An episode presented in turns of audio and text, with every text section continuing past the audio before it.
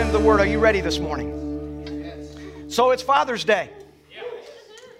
Happy Father's Day to all of our daddies that are in here, all of you that will be a daddy that aren't a daddy. It's coming. It's, it's coming. I want to, uh, you know, I went back and forth with, with what I don't usually like to title a message. I do that simply for the sake of putting them on YouTube. And, and when we have files that hold the services, we have all of them for all the way back to 1999. If you're ever interested in, in how I preached way back in 1999, in fact, we can go all the way back to 1986 if you'd like to do that, but um, you would be disappointed. But if, however far back you want to go, you can go that far back and hear uh, the words that have come from this house. But I can tell you, in the, in the years since we established the Rock of Central Florida, uh, talking about fathers has always been a joy of mine. It's always been a joy of mine. I've loved to speak of fathers. What does it mean to be a father? I was a, I'm a man that was fathered. I was fathered both naturally and spiritually. Um, and I'm thankful for that. Uh, my fathers, the one who fathered me naturally and spiritually, and then the one that only fathered me spiritually, both of them had great strengths and both of them had weaknesses. Both of them had times when they did it right, and both of them had times when it just wasn't. And it, it might have been right in the moment, but in the end it wasn't. But at the end of the day, one thing that always stood true is that they were my father then and they are my father now. Right. And I am incredibly, incredibly thankful for who they are. So I want to talk about this today, and I'm going to, though I don't use titles, I'm going to use this today, Shaped by a Father. I want to ask you a couple of, or make a couple of uh, statements here, and just bring us kind of in tune, because when I think of fathering, when I think of being a father, I have two reference points really to make, naturally speaking. One of them is, as I am a father of three children that grew up in my household, and as they grew up in my house, I had to learn uh, how to, I took bits and pieces out of what I was taught, and the parts that worked, I worked in them, and the parts that didn't work in me, I did not work in my children, or I gave them the improved version. And um, whatever it took. But I can tell you that as I, I learned from as being a father, and I learned by being fathered. So when I think of a daddy, I consider stories in Scripture that really are hilarious to me, and I think of moments. I've done this before, and I've probably shared it before, so bear with me if I have. But I think of moments that uh, are kind of humorous to me, and I, and I look at those and I think, man, I wonder what that would have been like. And, and one of those things was I've, every time I read the story of Noah's Ark, and I go through that story, and him building the ark, and the children are there, and the family's there, and they're all helping him. They're pulling this timber and that timber. And then I watch the movies, you know, that they had. Uh, probably the best one that I've seen, actually, uh, so far that I liked was the one with uh, the dude from Gladiator. What was his name? Russell Crowe. I really enjoyed that version of that, that Noah's Ark. And um, as I watch that, I can't help but see the ark and, and visualize myself. Man, if I were a little kid, and my dad were building the ark, it'd have been hard to find me. Because I'd have been climbing this timber. I'd have been hiding in that corner. I'd have been making me little places. I'd have been getting in the hay and building me little forts. It, can you imagine being a child of the father building the ark? What a playground he had made. I mean, you're, you're, eh, he's looking for you to drive the next peg into that gopher wood, and you're nowhere to be found. Because instead of handing daddy pegs, you're off in the corner of the ark, seeing what, asking yourself, can I jump from the second floor space? you know, you're just, you're inquiring, you're, wow, you're getting up. I wonder if I can climb out on that beam that's way out there, if I could get all the way. You're exploring and you're envision, envisioning, you know, all of these things that this ark is because you see it as something daddy's creating not necessarily something that's about to change the world. So, from our perspective as children, when we watch our fathers, we see this as a momentary thing. Oh, dad's building the ark today, but tomorrow he'll be working on the Ford. You know, and that's kind of the way we approach it as a child when we think about what our dads are doing. You know, it's we don't see this as a life experience. We don't see this as something that might impact me for the rest of my entire life. I've told you the story over and over. I'm going to tell it again, so just bear with me.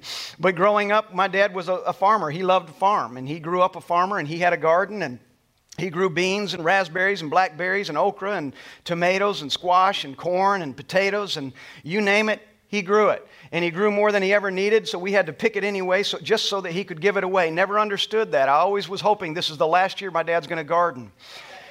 So as I would go into it, I never considered that it might be a lifetime experience for me, but I, am going to tell it quick.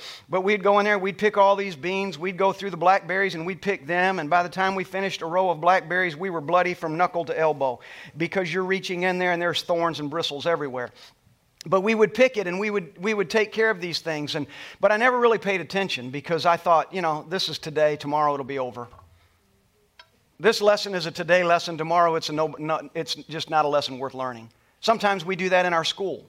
We think, why do I even need this? I'll never need this, only to find out in 15 years, boy, I wish I'd have listened. I'm just saying that for the students out there today. That's just. And, we, and, it's, and it's probably true that there's some things that you're learning today you may never use, but the truth is you'll never do anything that you don't use some of what you learn.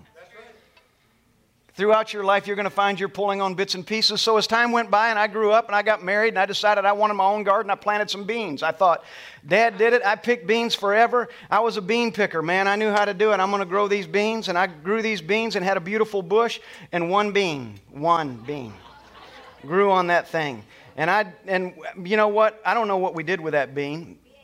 Did we eat that one bean? it's seed for the beans that still have not yet come. So hold on, for because I'm telling you, the reward is on its way. But I've never planted another bean bush, but I'm going to because I learned from that. And, and I think about these stories like the boys of Noah growing up in that boat and watching daddy build that thing, and they're looking at this thing like, wow, this is today. This is something dad's doing today. Wonder what he'll be doing tomorrow. And they enjoyed the moment. Same thing, Jesus in the, in the house of a carpenter. Imagine what it's like to grow up in, and I, that's what I would have liked. To grow up in the house of a carpenter and say, Daddy, tell me about this tool. Uh, he probably drove Joseph nuts. He's probably, Joseph was probably like, listen, Jesus, I need you to watch and listen Stop asking questions because I'm not going to get this table finished. You know, John next door wants this dining room table for his new house. And I'm trying to get this thing set up, and Jesus, you're not helping by asking too many questions. I just want you to watch and learn how to do this. What I need you to do right now, here's the leg. I want you to go over there and sand that leg. So Jesus goes over there and starts sanding the leg, and probably because he's Jesus, he probably had a better idea. So he probably came back to, Christ, uh, to Joseph and he probably said, Joseph, I just talked to my father, and my father said that there's a better idea. We can just speak the word and we can grow a leg.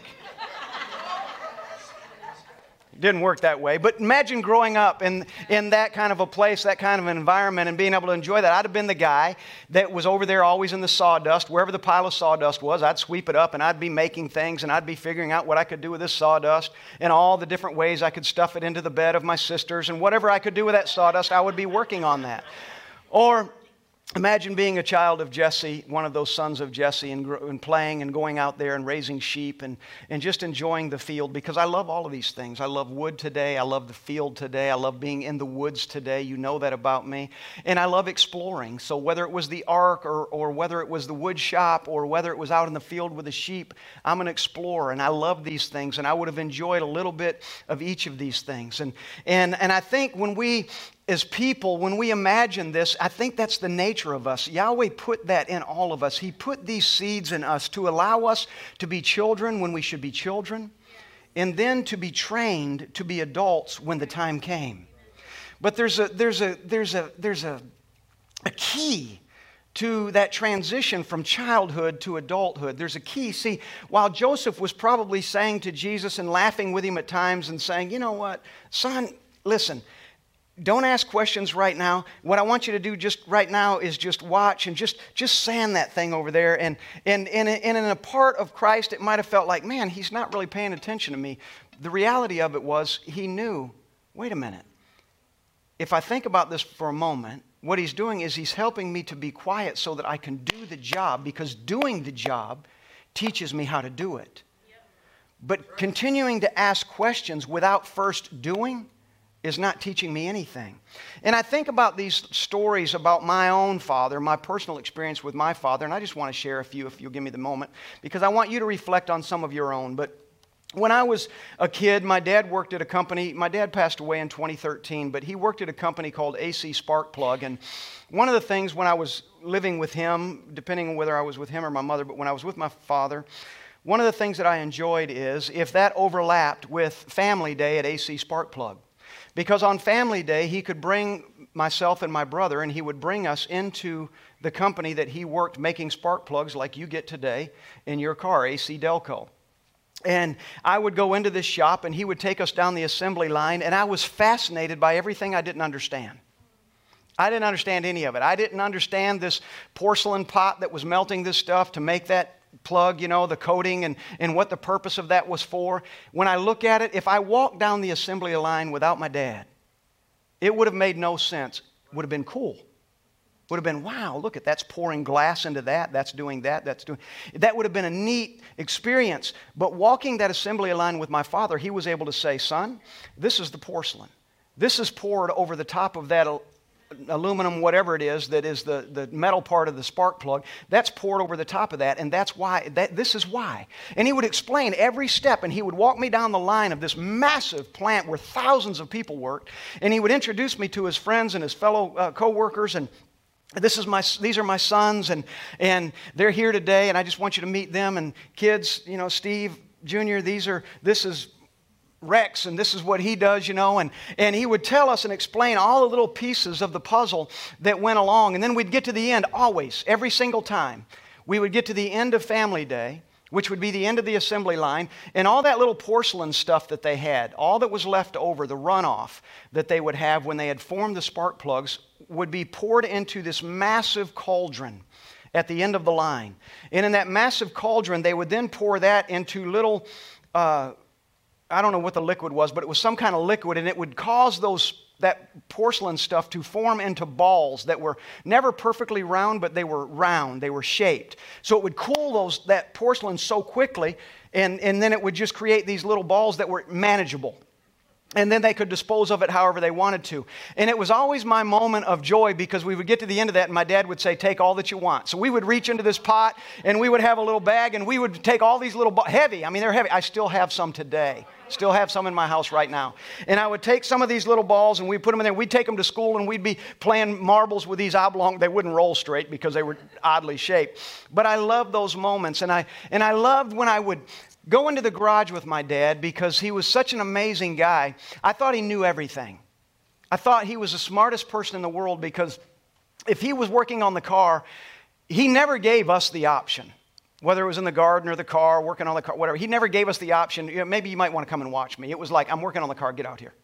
As soon as you finish your plate, get out here in the garage. So we'd go out in the garage, and, and, and in the beginning, we'd be like, oh man, I'd, I'd rather do something. We didn't have video games, but I'd rather be playing baseball. And we would go out in the garage, and when we get out there and we'd climb under that car, he would jack it up. I always thought that was fascinating. But to be truthful, as an 8, 9, 10 year old, 11 year old, I always wondered, and what happens if that doesn't work suddenly? You know, that's in your mind. But I'd climb under that car, do absolutely nothing. But I would climb under that car, and my dad would, you know, break the nut loose to change the oil, or he'd be loosening things up to set the timing belt, and he'd put that little apparatus on there. He'd be changing a master cylinder, changing the, whatever it was he was doing, he would do that. And in the process of that, while I'm sitting under the car with my father, with my dad, I'm learning without even realizing I'm learning. And I'm gaining experience that I didn't know that I would ever need. And I'm, and I'm drawing all of this in. And, and as I'm there, my dad would say, Son, what I need is a half, half inch open end wrench. Well, Dad, I, what's a half end open inch wrench? Well, it's that funny looking thing. It's about yay long, and you're going to find it over there in my red toolbox. I want you to go get that half inch open end wrench, and I want you to bring that to me. And I'd go over there in the box, and I'd bring him one, and he'd say, That's the wrong one. I'd bring him another one, That's the wrong one. He said, What you're going to do is you're going to look right here. It's going to tell you what size it is. It, always craftsman. It was always craftsman. So you, you just look at what the size was, and you're going to bring it, and I'd bring it, and he'd say, That's the one. And he kept doing that. I didn't know he was teaching me anything.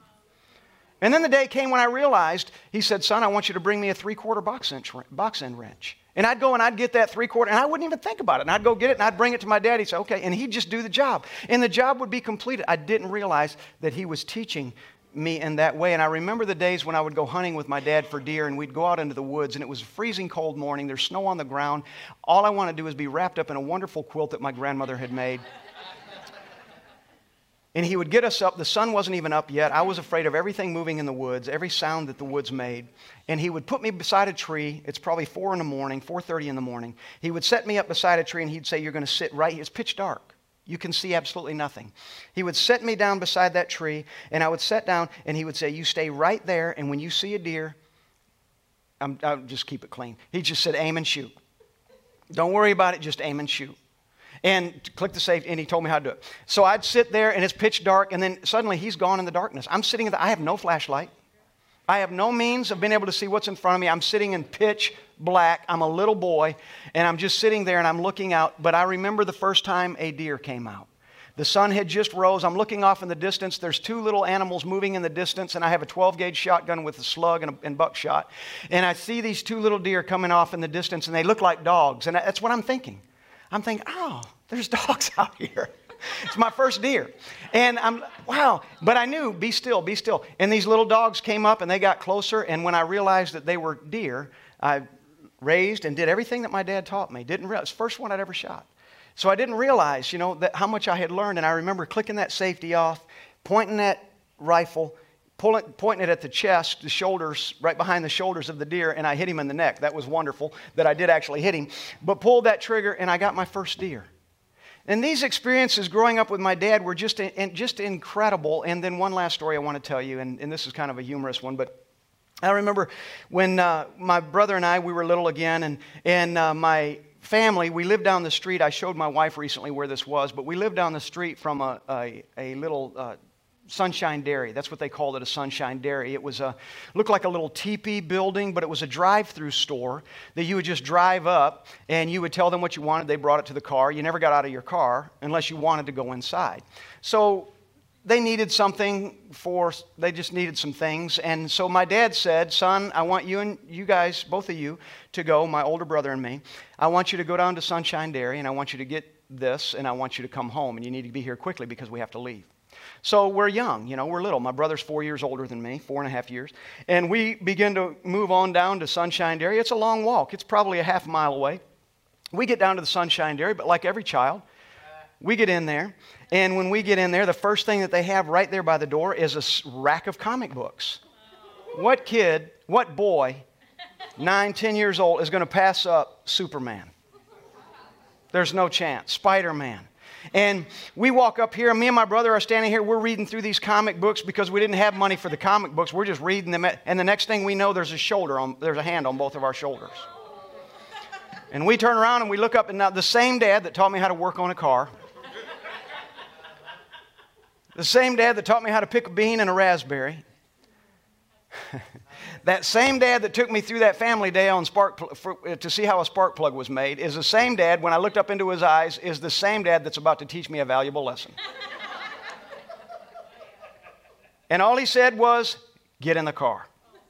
And my brother and I knew exactly what get in the car meant. And we got in the car, and he took us home, and he went into the other room, and he he said, Stay right here. We were in the family room, walked in the front door. He said, Stay right here. He went in the other room. He came back and he had a belt in his hand. And we knew that he was not going to try that on us. He was.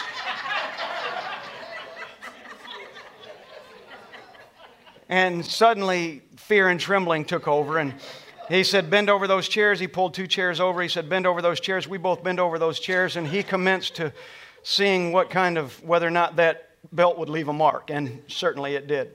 And he, he whipped us, he spanked us, he disciplined us. I, I don't want to use the word whip or spank, I want to use the word discipline. He disciplined us, he did not spare the rod. Now, so there might be people listening to my voice today that say, well, that's, that's uncalled for, that's unnecessary. Well, maybe for you, I'd, I'd put how my dad raised his kids up against how you raise yours any day. And I can tell you that as a result of that, as a result of that, I stand here before you today. I stand here as a man. I know how to honor. I know how to love. I know how to respect. I spanked my children. I, I, I, did not spare the rod. Ask any of my children. We did not spare the rod on my children, and I am. I, I do not have one day of regret. In fact, every most every parent I've ever known that had any regret about how their children turned out are parents who spared the rod. Almost 100% of the time. They were afraid, I don't want to hurt my kids. It's not about hurting, you, you need a different interpretation. This is not what this is about today. But I will say this I would not exchange one whelp or whipping for the alternative. Those moments shaped me and those moments formed me. Those moments before my father, is he one day that the same hand that loved me was the same hand that said, This is the way, walk in it. That same hand that said, Son, I want to teach you this is the same hand. I'm going to teach you this with gentleness, is the same hand that said, I'm going to teach you this, and it's going to require a little encouragement. And I say to you today, there is no alternative for fathers. There is no alternative for daddies. Noah understood this. He understood that there in no way are shortcuts to being a daddy. Go with me to Genesis chapter 9, if you would, please. Genesis chapter 9.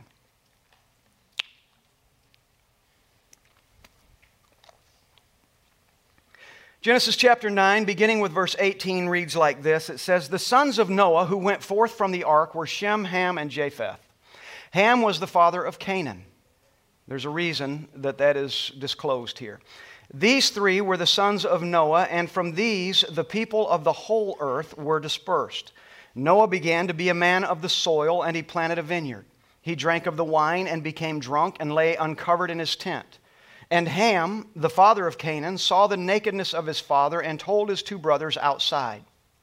Then Shem, Ham, uh, then Shem and Japheth took a garment, laid it on both of their shoulders, and walked backward and covered the nakedness of their father. Their faces were turned backward, and they did not see their father's nakedness.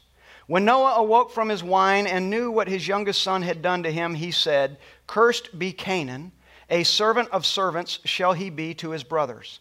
And he also said, Blessed be the Lord, the God of Shem, and let Canaan be his servant.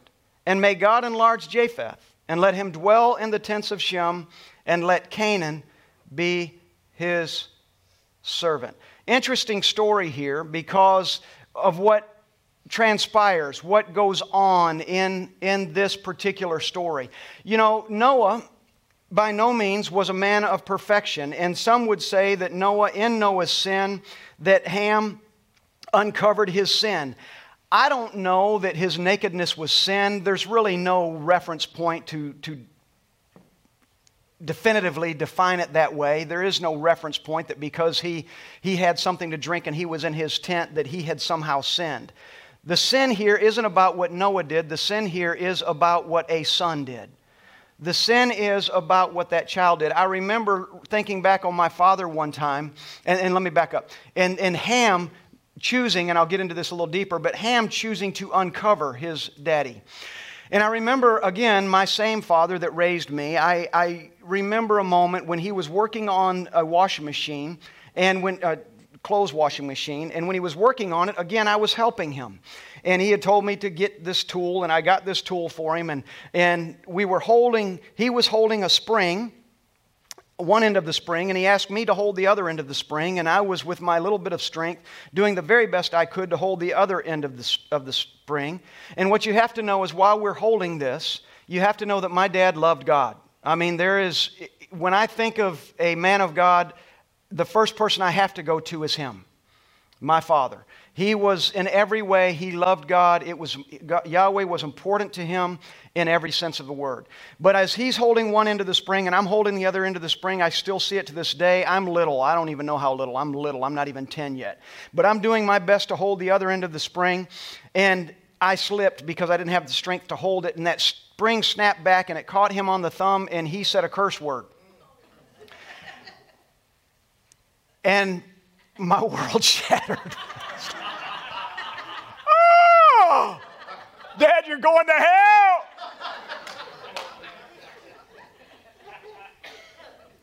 But he let out this curse word. He said, Oh.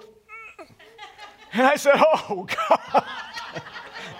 I don't remember what I said. I just remember thinking, I've never heard him say that before.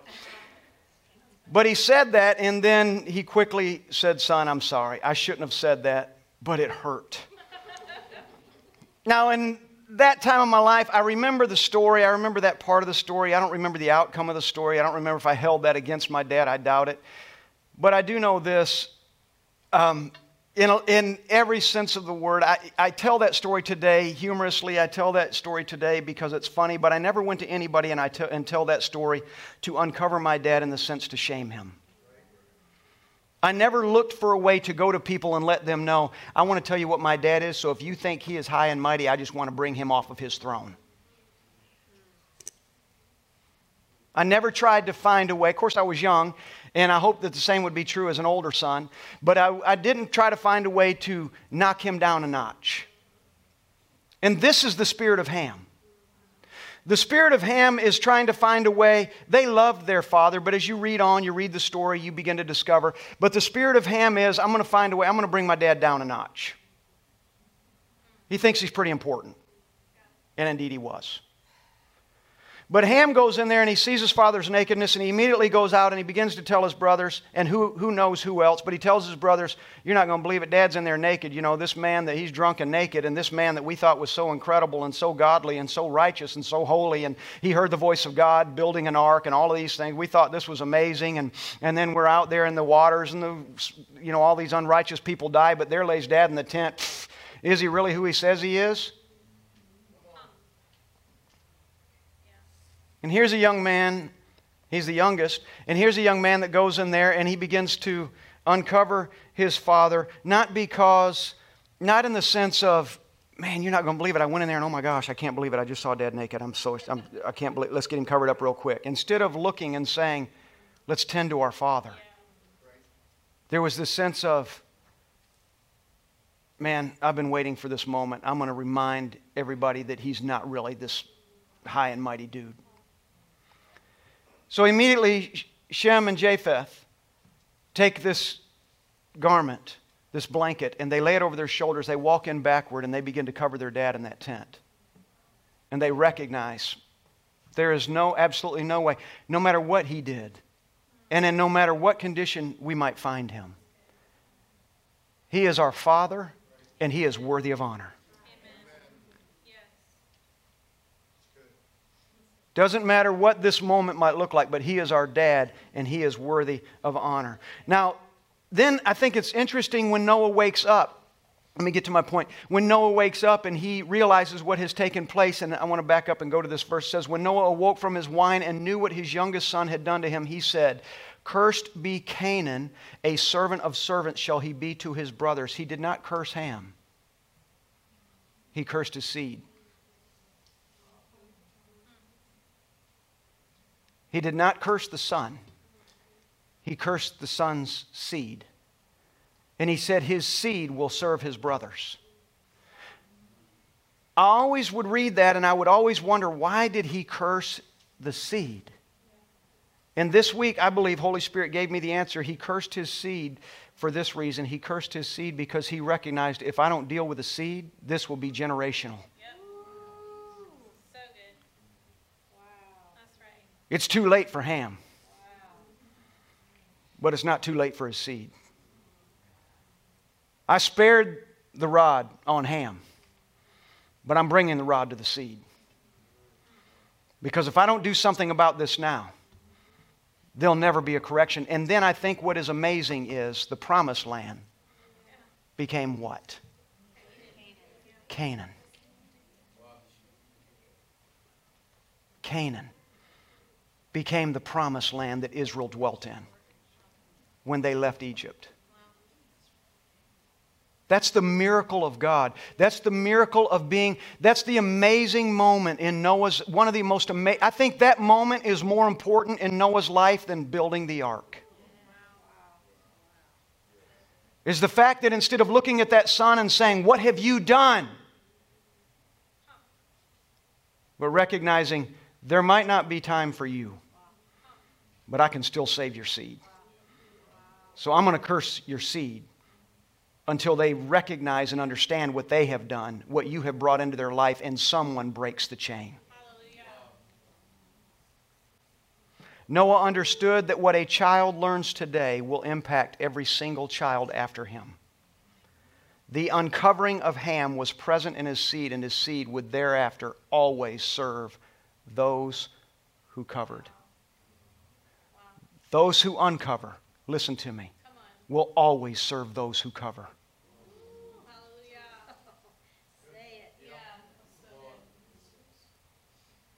Those who cover will always serve those who uncover.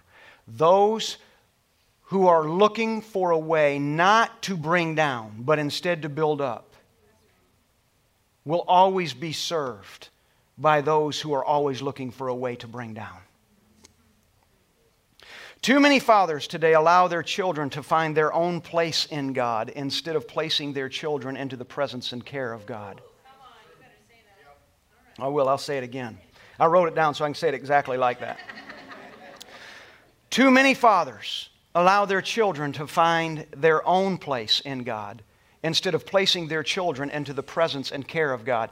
I'm a minister, so I have listened for years and years just as you have, but I've, I've probably heard it more than many in this room. It's irrelevant whether it's said once or said a thousand times. I've heard too many times people say, I'm going to let my children make up their own mind.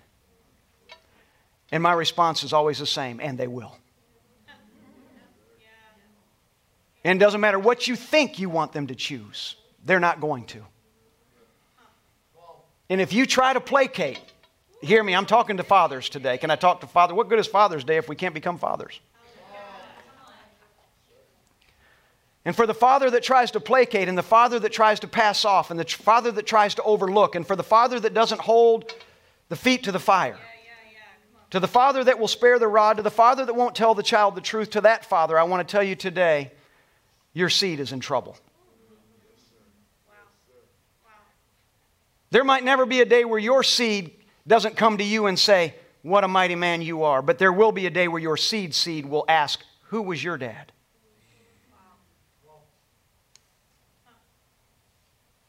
A legacy is not established until the third generation. And if the third generation does not know who the father of the first generation was, is there a legacy at all?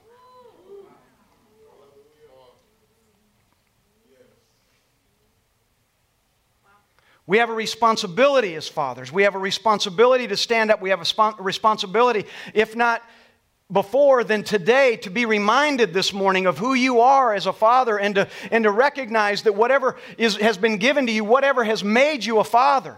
My daughter, my oldest daughter, sent me a text. She's actually said it about four times to me now, reminding me. She said, You can thank me for making you a daddy because I'm your first child.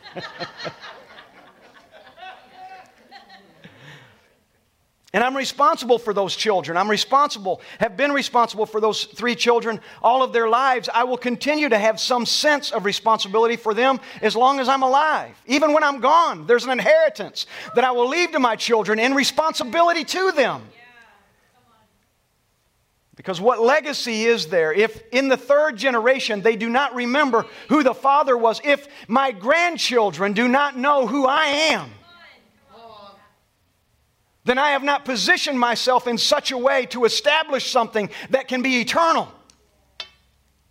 That's on me, a daddy. So, too many fathers allow their children to find their own place in God instead of placing them right in the middle of it. And an example of it, again, I go back and I think about all the parents that I've heard say over time, I'm not going to make my kids go to church, I'm going to let them do that if they want to. Then why do you even go? Because clearly you don't believe in it. Well, I'm going to let my children, you know, we're just going to, I'm going to make these things important. I'm going to tell you something. Putting your children into the presence of God is more important than, than getting them a birthday gift on birthdays. It's more important than making sure they get an education. It's more important than making sure they do anything else. Putting them in the house of God is more. You need to hear me today. If you take that away from your children, you are saying, God, I, I might be in your presence, but I believe nothing you say.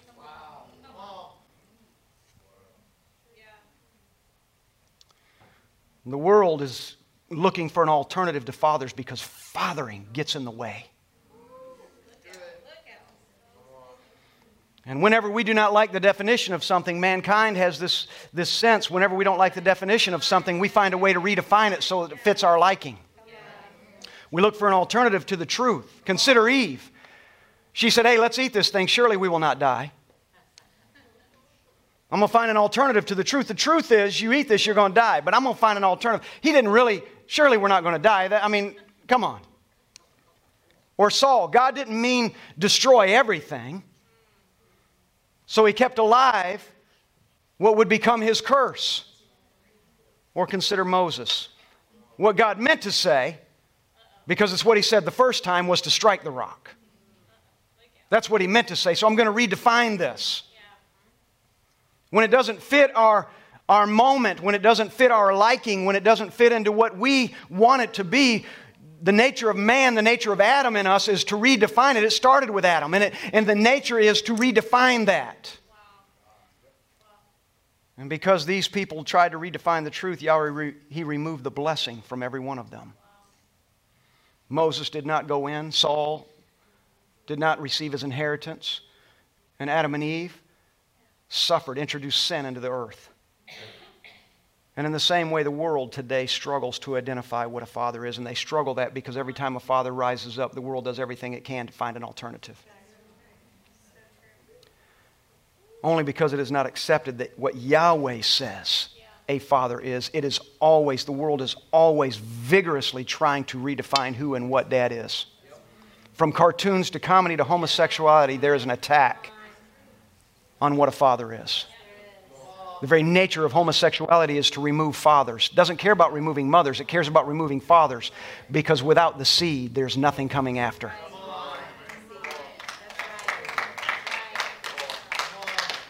I recently responded, I never do this, never do this. But I recently responded to Senator Lou or whatever his name is, one of the, one of the senators online. He, he was, I saw an article that he had, or a statement that he had made online, and I'll say this publicly, and, I'm, and I mean it. But he made a statement and he, he said, I'm going to tell the, the Congress today. He was standing before Congress and he said, I'm going to speak to you and I'm going to tell you exactly what Jesus Christ said about homosexuality. And then he was silent for 15 seconds. And then when he was done, he said, and that's all he said, meaning nothing. And then people were commenting, oh, that's exactly right. Thank you for making it clear. Thank you for letting everybody know that Jesus didn't care about it, and yada, yada, yada, yada. And I was more comment I read, the more just righteousness of God rose up. And I, and I said, I logged in, created an account.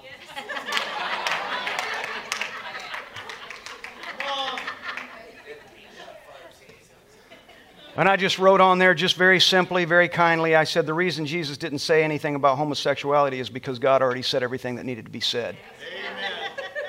And I said, if you want to know what those things are, let's, I refer you to Romans 6. I refer you to Leviticus chapter 12. Period. And I left it at that.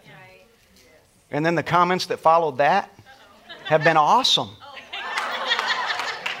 I just looked yesterday.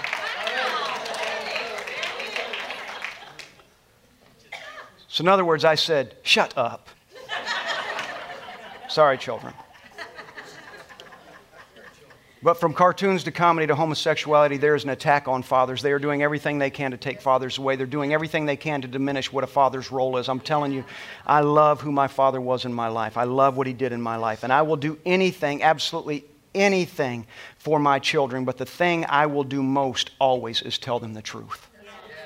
There is nothing I wouldn't do for my kids, but there is one thing that is, takes importance over everything, at, that, everything else, and that is I'm going to tell you the truth. You might not receive it, kids, and you might not like it. I'm telling you, the same is true of this house. And if you've been in this house for any length of time, you know it's true. What takes precedence over everything else is I'm going to tell the truth, at least the way I interpret it. And if I interpret it, if he shows me differently later, I'll correct that. But I'm going to tell the truth. Fathers have a responsibility to do that, and they have an equal responsibility not only to tell it, but to hear it. No one can be what a father is except a father. There is no, no replacement for a father. Someone might say, well, what about the kids that don't have a father? All they have is a mother. And it goes both ways, but today we're talking about fathers. What about those children that they have a mom, but they don't have a dad, or they have a dad that has just gone vacant in their lives? What about those children? I'm telling you what, I believe that Yahweh is faithful to always put somebody, to put a fatherly figure in the life of every single person. Doesn't have to be married to that mama. He might be outside of that. But he's always faithful to put a fatherly figure in the life of every single person because God knows more than anybody how important fathering is. There are no alternatives.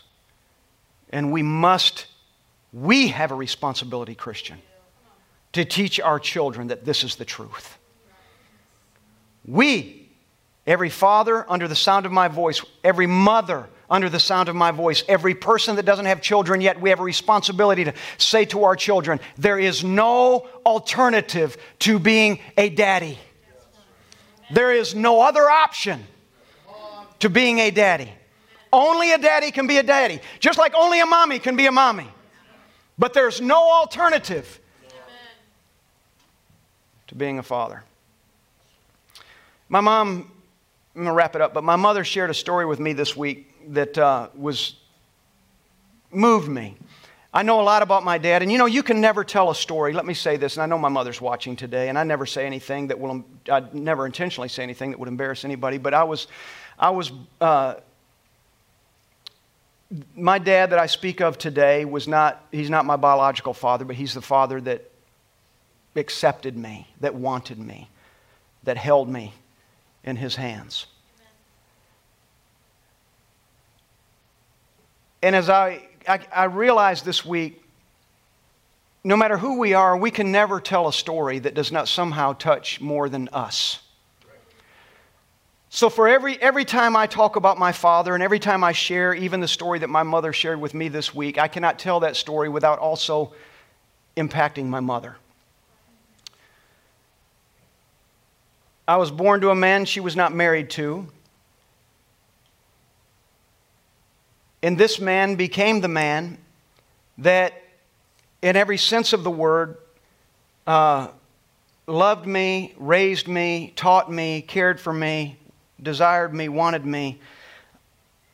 There was never a time in my life as a child growing up, I didn't know he wasn't my dad until I was 12, but there was never a time in my life before or after that, certainly uh, more apropos after, never a time that I ever thought, does he really care? Even after I came to the knowledge that he was not my biological father, I never thought, does he, am I in his way?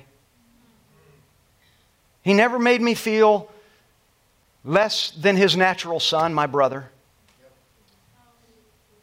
He never made me feel like the outcast, never made me feel like he did less. If he threw my brother in the air at the lake three times, he threw me in the air at the lake three times. If he bought my brother a car, his first car, he bought me my first car. It's true. If he said to my brother, Get me the half inch open end wrench, he said to Steve, Steve, go get me the half inch open end wrench. He didn't play favorites, neither did he take it easier on me. He never had the sense of, well, he's not really mine, so maybe I don't have responsibility over him. Never did that. And my mother shared a story with me this week that I did not know, but she shared this story with me, and I want to share it with you about him. And she shared this. I was one year old, a little over one. And my mother had a big glass table. She loved glass tables. I've told you about this. And the one I'm about to tell you, evidently she replaced it because it's the same, another one she used to chase us around to spank our heinies. She did not spare the rod. And but she had a big glass table. She was telling me this story, and she said, When my sister and myself, my sister is a little over a year younger than me, she's 17 months younger than me, and she would put us in the middle of that table. Well, at that time, my sister was not born, but she would put me in the middle of the table. Later, both of us in the new one she got. But she would set me in the middle of that table. She would take photographs of us, of me. She would take pictures. And she'd do whatever she did with those pictures. And I had learned that, I guess, at being one, one and a half years old, I had learned that being in the middle of that table was good. Somehow that was okay. So one day, my mother and my aunt were in the kitchen and they were cooking, and, and I was in the other room and, and doing whatever. Mom, why was I in there by myself? and, um, but I was in the other room, and, and the next thing they know, they know, they hear this shattering of glass, just glass blowing up. And she said she yelled out my name, and she went into the living room where she heard the sound, her and my aunt, and I'm sitting in the middle of this huge glass table. It had shattered, and I was sitting in the middle of glass. I'd climbed up on it, and it broke, and I'm in the middle of all this glass. And there's a piece of glass that is still whole, but it is leaning towards me like it's about to slide and cut me. And so she said she yelled at me. She said, Stevie, you'll never say that, but she did. She said, Stevie, be still, be still. And she just kept telling me to be still, and she didn't want to alarm me. She didn't want me to get startled and feel like I was going to cry. She said, I did not cry. I just sat there and I was trying to figure out what was going on. And she went over and she said, My aunt grabbed that big piece of glass that was going to slide and slice me. And she grabbed me and she picked me up very slowly. And she took my clothes off and made sure, dusted everything off. And I did not have a single scratch on me, but I was laying in the middle of a pile of glass. And she said, we, I gave you a bath. I, I took you in the bedroom. I put you to bed, put you to, fed you, and put you to sleep. And she said, Then your dad came home. And she said, When he came home, um, he asked, Where's Steve? And she said, He went to bed. And he said, What happened to that table? And she told him. And, she, and then he asked where I was. And he went into the bedroom, got me out of the bed, and he picked me up, and he held me in his arms. And all, she said, all he kept doing was saying, I'm so glad you're mine, and I'm so glad you're safe, and I love you so much, and, and I couldn't lose you, and, and just kept pouring his heart out for who I was to him. And then she told me that when she let him know that she was pregnant with me and he was not the father, that when she told him that his response was not anger, his response, he didn't blow up, he didn't cast stones, he didn't do any of that. He said, Whatever child is in your belly is going to be mine and I want him, and I'm going to take care of him. She said, Son, he idolized you and didn't know if you were a boy or a girl. From the day he knew that I was pregnant with you, he knew that you were assigned to him. And this man that knew how to love, he passed in 2013. And I'm glad that I had the opportunity before he passed to tell him the kind of father that he was to me. The last time he visited here, see, I wasn't a great kid. I, I mean, I did things just like every child might. I'm assuming. I'm, I'm certain I'm not the only one. But I remember finding out, and I'll say this very quickly. I remember the day when I, or the time when I, when I was aware of who my biological father was and I met him. And then I went, and he lived not far from where my father lived that raised me, and I don't want to confuse you. But I remember going, and I moved in with my biological father, only for a few months, but it was too long. And I moved in with him. And then when I went over to the, my father's house who raised me, I just verbally abused him and attacked him. Suddenly, I disqualified him. You had no right to be the one to raise me. You had no right. To, and I just, and I see it. I see myself standing on the front porch today looking at his face on the other side of that screen door and just unloading everything I could think of to say to him. And then turning around on that porch and I walked and I got in my car and I drove off. Never considering how that made him feel, which I knew later. And then I remember driving into a McDonald's parking lot sometime after that and I'm sitting in a McDonald's parking lot, or Burger King. I'm sitting in a Burger King parking lot, and I'm sitting out there eating by myself. And my dad comes over. I didn't know he was there. And he had driven through and evidently saw me in the car. And he drives over and he comes up to the window in the car. And he, it was in a, a winter day. And he knocked on the window. And I look up, and there he is standing there, my dad that raised me. My, he is my father. And he knocked on the door, window, and I rolled the window down. And he said, I know that what you think, and I know what you said. But all I want you to know is you're my son, and I love you. He turned around, he went and got in his car, and he drove off. I was 19, 19 years old. And I'm glad that I was able to, sometime after that, go to him and, and, and really just apologize and make it right. But it never felt whole. I felt like I had damaged him in a way that maybe there was no recovery. And then the last time that he was here before he passed, he visited here at the Rock, and some of you will remember. But he, he asked, he raised his hand, a, hand and asked, he said, Can I say something? And, and I let him, and he stood up, and with tears, and he's just sobbing like a child, and he's just sobbing. And, and was just thankful. And I love my son and just blessed me. And he blessed all of you and he blessed this house and how he had been changed. And it just, just amazing. And, and we went home. And before he left, I had the opportunity. And I sat my dad down on our back porch on our patio at our house. And I just sat him down and I just said, Dad, I just want to tell you what kind of father you are to me. And I just went down the row. You taught me this, and you taught me this, and you taught me this. None of who I am would be possible if I did not receive from you the things that you put in me. I realize and I recognize you didn't do everything right. But man, if I count up all the things that you didn't do right and I count up all the things I didn't do right, man, I tip the scale in all the wrong ways.